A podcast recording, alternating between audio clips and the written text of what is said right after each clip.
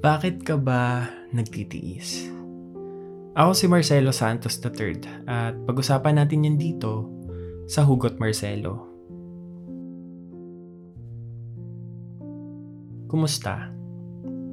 Welcome sa another episode ng Hugot Marcelo, a Spotify original podcast kung saan pag-uusapan natin kung bakit may mga taong nagtitiis pa rin sa kabila ng sakit na naranasan nila sa karelasyon nila.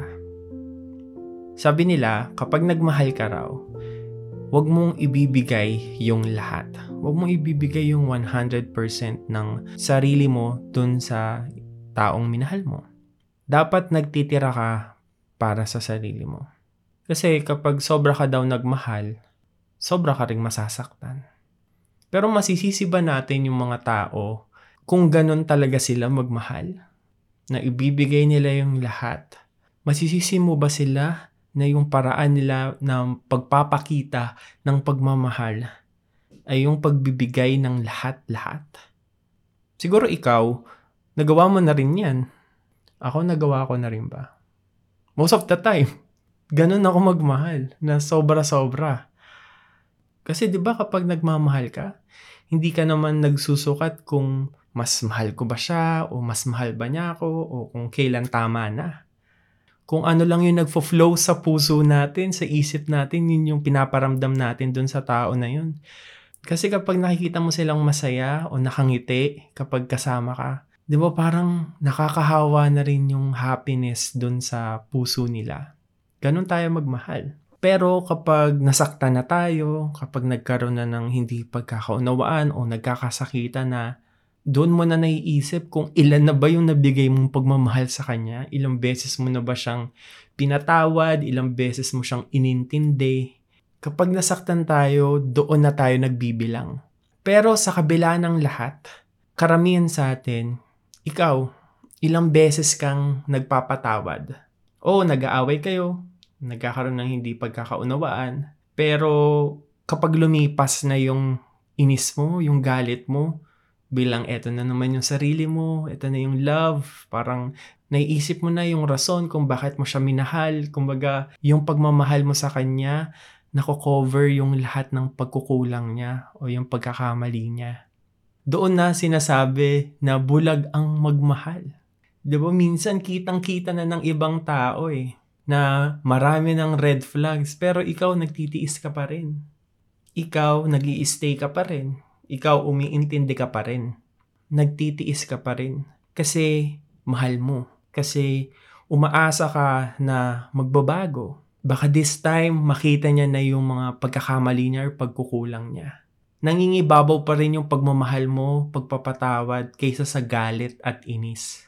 Meron akong kaibigan nung high school nagkita ulit kami after ilang years. Babae siya, meron na siyang anak. Yung jowa niya for six years, iniwan sila kasi may iba ng babae. Tapos sabi ko, di ba sobrang tagal na kayo? Sabi niya, mga 6 years daw, ganyan. Kasi 3 years old na yata yung anak nila. Before that, naging LDR sila kasi nagtrabaho sa ibang bansa yung kaklasiko.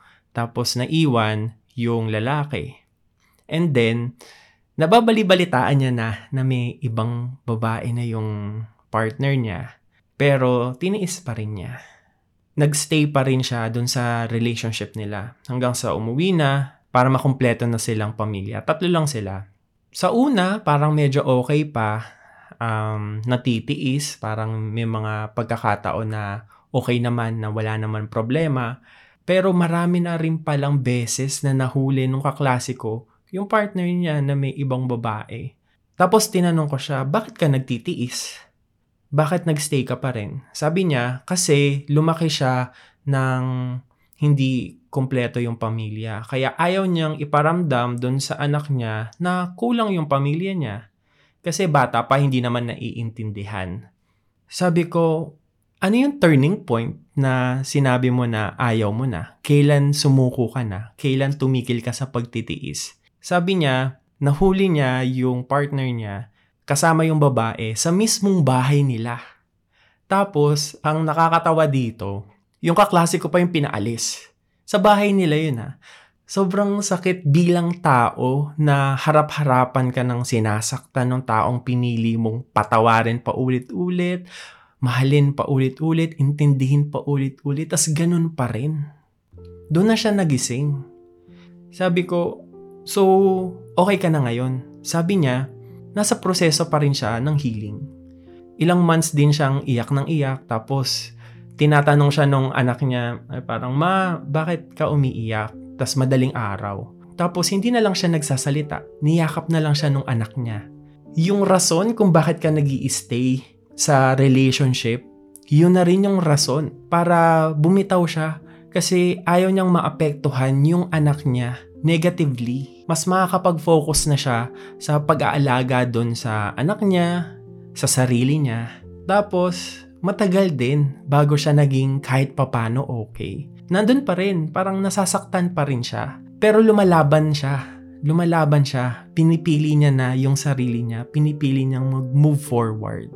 Kasi yung pagmamahal dun sa anak niya, sa sarili niya, mas nangibabaw kaysa dun sa pag-asa na maging tanga o maging marupuka dun sa maling pag-ibig ng naging partner mo.